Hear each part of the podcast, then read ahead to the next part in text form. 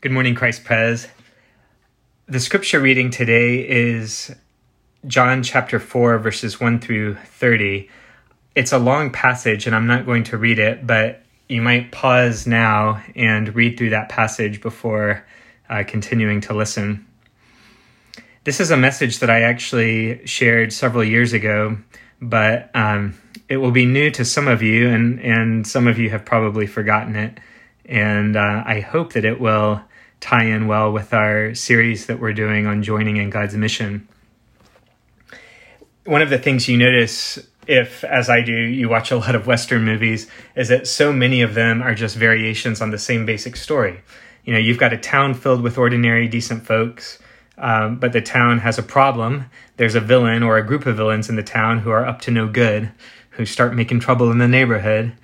And then, of course, there's a hero, a mysterious stranger who rides in and no one knows exactly who he is or where he comes from. But the one thing we know is that by the end of the movie, he'll have set things right in the town.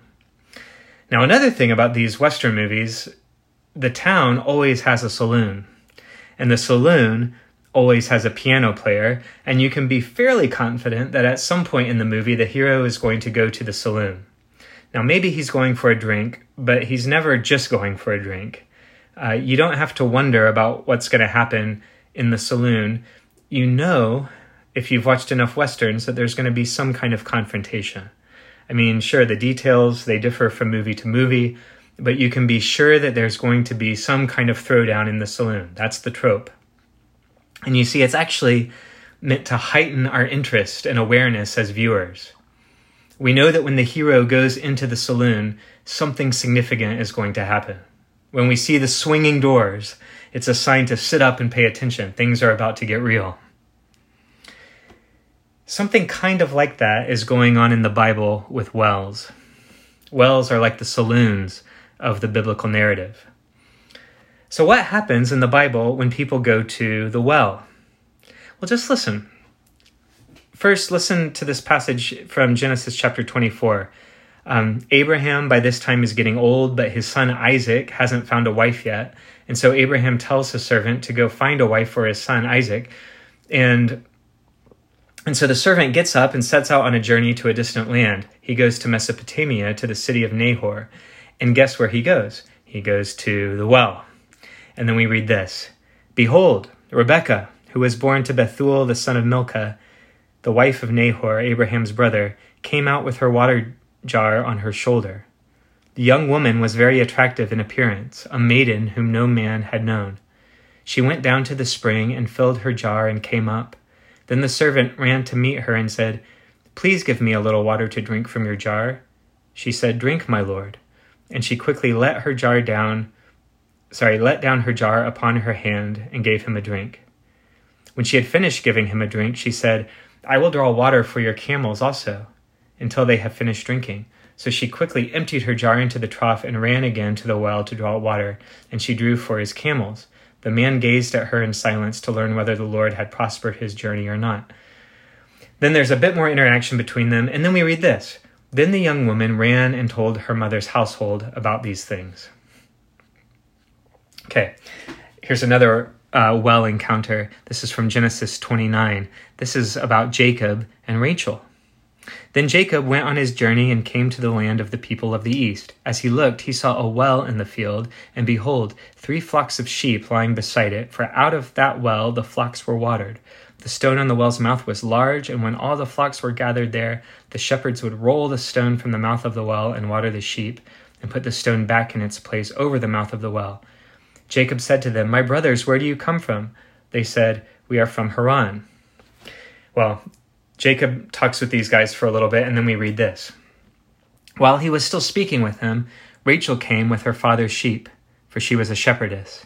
Now, as soon as Jacob saw Rachel, the daughter of Laban, his mother's brother, and the sheep of Laban, his mother's brother, Jacob came near and rolled the stone from the well's mouth and watered the flock of Laban, his mother's brother. Then Jacob kissed Rachel and wept aloud. And Jacob told Rachel that he was her father's kinsman and that he was Rebekah's son. And she ran and told her father. Okay, Here's one more. This one is from Exodus chapter 2, and it's about Moses and Zipporah. For context, this is right after Moses has killed the Egyptian. And then we read this. When Pharaoh heard of it, he sought to kill Moses, but Moses fled from Pharaoh and stayed in the land of Midian, and he sat down by a well. Now, the priest of Midian had seven daughters, and they came and drew water and filled the troughs to water their father's flock. The shepherds came and drove them away, but Moses stood up and saved them and watered their flock. When they came home to their father Reuel, he said, How is it that you have come home so soon today? They said, An Egyptian delivered us out of the hand of the shepherds and even drew water for us and watered the flock. He said to his daughters, Then where is he? Why have you left the man? Call him that he may eat bread. And Moses was content to dwell with the man, and he gave Moses his daughter Zipporah. All right, so those are three well encounters that we see in uh, Genesis and Exodus. Did you pick up on the similarities? First, in each case, we have the arrival of a man at the well after a long journey from a distant land. Second, in each case, we have the man, or in Isaac's case, his representative, meeting his future bride at the well. And then, third, in each case, at the end, the woman goes to announce the event to her to her family. Okay, so now Jesus, the mysterious stranger, has journeyed to a distant land, Samaria, and he sat down by a well. And, Jan- and John wants to make sure that we know it's not just any well, this is Jacob's well. If we've watched enough westerns, we know what's going to happen when the stranger walks into the saloon. And if we've read enough biblical well scenes, we know what's going to happen when Jesus walks up to the well. Who is he?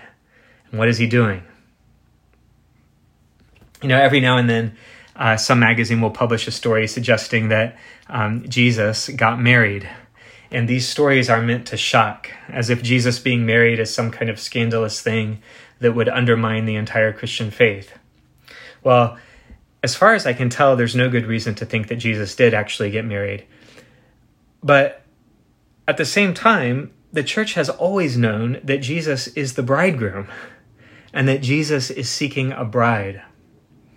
You know, in John chapter 3, less than 10 verses before this encounter with the Samaritan woman at the well, John the Baptist says this quote, You yourselves bear me witness that I said, I am not the Christ, but I have been sent before him. The one who has the bride is the bridegroom. The friend of the bridegroom who stands and hears him rejoices greatly at the bridegroom's voice. So, John the Baptist identifies Jesus as the bridegroom at the end of chapter 3. And then the next thing we know, Jesus is going to a well in a distant land, Samaria. It's like the saloon doors are swinging, telling us to sit up and pay attention. Who is he? What is he doing? He's the bridegroom, and he's looking for his bride. Everything about the way John has laid this out makes, makes it clear Jesus is the bridegroom, and he's gone to this well to do what bridegrooms in the Bible always do when they go to wells. He's there to find his bride. Let's look at the bride. You know, when Abraham's servant went to find Rebekah for Isaac, we read that he made the camels kneel down outside the city by the well of the water at the time of evening, the time when women go out to draw water. See, the time when women go out to draw water is the evening, or sometimes in the morning, because that's when you can avoid the oppressive heat. But this Samaritan woman is coming at noon. She comes in the heat of the day. She comes at noon and she comes alone. You know, in other well scenes, there are always groups involved. There, there's numerous women, but not here. It's just her and Jesus. The details of the story stand out if we've watched enough well encounters. The details are telling us that this woman is an outsider. But more than an outsider, it's like maybe she's the ultimate outsider, an absolute outcast. She's a Samaritan. She's not part of the people of God. She's not there with family because she has no family. She's not with her friends because she has no friends. She's an outsider, an outcast. Jesus offers, offers her um, living water he's able to discern that she's she's thirsty at this deep soul level Like she wants something more than just well water to quench her physical thirst. And Jesus is saying, I can satisfy that. I, I can satisfy that deep thirst. I can give you what you've been looking for in all those other wells you've dug, in all those holes in the ground you've been dropping the bucket of your soul down into. Jesus is saying, I'm the spring. I, am the source of real living water. I'm the one, the only one, who can really satisfy your thirst. Think about what an extraordinary claim that is. I mean, this is this is one of the many reasons it just won't do to say that Jesus was merely a great religious teacher. You know, all great religious teachers always point away from themselves. They say, if you want to get in touch with the divine, if you want to satisfy the deep thirst of your soul, well, read that book or go to that temple or say those prayers or or put yourself in touch with that reality. And and Jesus says, if you want to get in touch with the divine, then get in touch with me. If you want to satisfy the deep thirst of your soul, just come to me and ask. You see, that's either one of the most arrogant, egotistical, delusional things a human being has ever said, or it's the best news for people like you and me who are tired and thirsty. But do you see that Jesus is not the kind of person you can merely respect? See, you either want to get away from this guy because he's interfering with your trip to the well and saying crazy things, or you see that he is the spring, he is the well. He's either in the way between you and what you're really after, or he is what you're really after. So you worship him and you drop the bucket of your soul down into him and you ask him for living water. Well, the woman does ask for it, but it's also clear that she still doesn't quite understand what Jesus is offering. She says, Sir, give me this water so that I will not be thirsty or have to come draw water. It's like she still thinks that Jesus is talking about physical water that will make her life easier by saving her a trip to the well each day. She doesn't quite get it. And so Jesus tries another approach. He says, Go, call your husband and come here which is not how well scenes usually go, right? We've heard enough of them now. Usually, the man meets a woman who isn't married and who has never been married. Remember, uh, Rebekah was a young woman, very attractive in appearance, a maiden whom no man had known. But here's a woman who has been used and discarded, used and discarded five times. She's not married now because no one will have her, not in any kind of um, committed, covenantal way.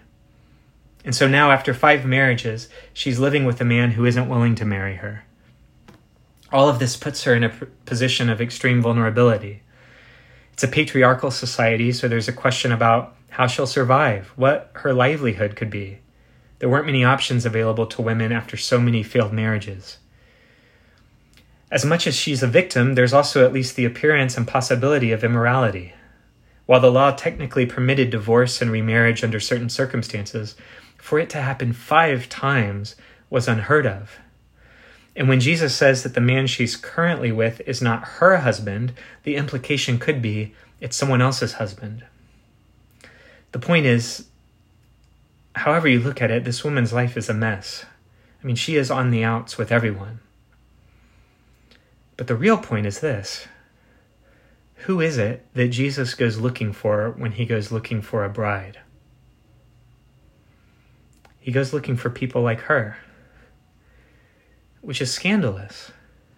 I mean, Jesus is recreating the classic biblical well scene with a five times divorced, reject, outcast woman from Samaria. This is the bride Jesus is looking for. You know, family, religion says if you want to be the bride, clean yourself up buy an expensive dress, do your hair, put on makeup. Religion says if you want God to welcome you and receive you and love you, then for God's sake, don't have five failed marriages. Religion says get it together, purify thyself. And Jesus is at the well for the Samaritan. He's at the well for the one whose theology is off. He's at the well for the one whose marriages have failed. He's at the well for the one whose family has rejected her. He's at the well for the one who is lonely and alone. He's at the well for the one whose life is a mess. He's at the well for the least and the last and the lost. In other words, you see, Jesus is at the well for you and me. How does the Samaritan respond? Verse 28 So the woman left her water jar and went away into the town and said to the people, Come see a man who told me all that I ever did. Can this be the Christ? They went out of the town and were coming to him. Well, remember, this is how well scenes go. The bride to be goes to her family to share the good news. Only this woman doesn't have a family, so she goes to her community. Or maybe the point is that Jesus gives her and us a new family, a bigger family. Well, anyway, she goes and she says, Come, see a man who told me all that I ever did. now, on the face of it, that's kind of a horrifying thing. I'm not sure that I'd want to respond positively to her invitation. Come and meet someone who could tell me everything I've ever done? Everything? No thanks. I'd rather run and hide. Running and hiding is what we usually do. It's what Adam and Eve did when they were exposed. It's also what Hagar did. You remember the story of Hagar? Hagar was Abraham and Sarah's Egyptian slave. And when Sarah couldn't have children, she suggested that Abraham use Hagar to have a child, which is as bad as it sounds. And Abraham did it, which is also as bad as it sounds. But then Sarah was upset and she turned against Hagar, and Hagar ran and hid. She fled. And then we read this in Genesis chapter 16. The angel of the Lord found her by a spring of water in the wilderness, the spring on the way to Shur. The angel of the Lord meets the reject, the outcast, the foreigner at the well. The Lord blesses her and makes promises to her. And then she says this. she called we read this. She called the name of the Lord who spoke to her, You are a God of seeing. For she said, Truly here I have seen him who looks after me. I've seen the one, she says, who looks after me. I've seen the one who cares for me. When the Samaritan woman goes to her town, I think what she is sharing is something like this Come see the one who told me everything I ever did and didn't reject me. Come meet the one who knows me entirely and still loves me. You know, she's had five husbands. Eventually, each one of them either died or got to a point where they didn't want her anymore. Um, they had made promises to be there for her, but then maybe they learned something about her that was a deal breaker. For one reason or another, those promises failed. And and that is one of our fears, isn't it? That that there's like this inverse relationship between knowledge and love. The more I'm known, the less I'm loved. But the Samaritan doesn't say, this guy's no this guy knows everything, run and hide. She says, This one, Jesus, knows everything about me. Come and see. See, here's one who knows her, who really knows her, and he doesn't back away. In the face of Jesus, she sees that she is known and loved. And what is that? See, that family is living water. It becomes a spring bubbling up in the bride to eternal life. Well, what does any of this have to do with taking up our role in the mission of God? Uh, everything. I mean, just look again at how it plays out in the story. She has this experience with Jesus at the well, this experience of being entirely known and completely loved. And then she goes and she tells. And then we read this They went out of the town and were coming to him. I wonder what you need to do this week to meet with Jesus at the well. And then I wonder what news you will have to share. Bride of Christ, beloved, go and tell. In Jesus' name, amen.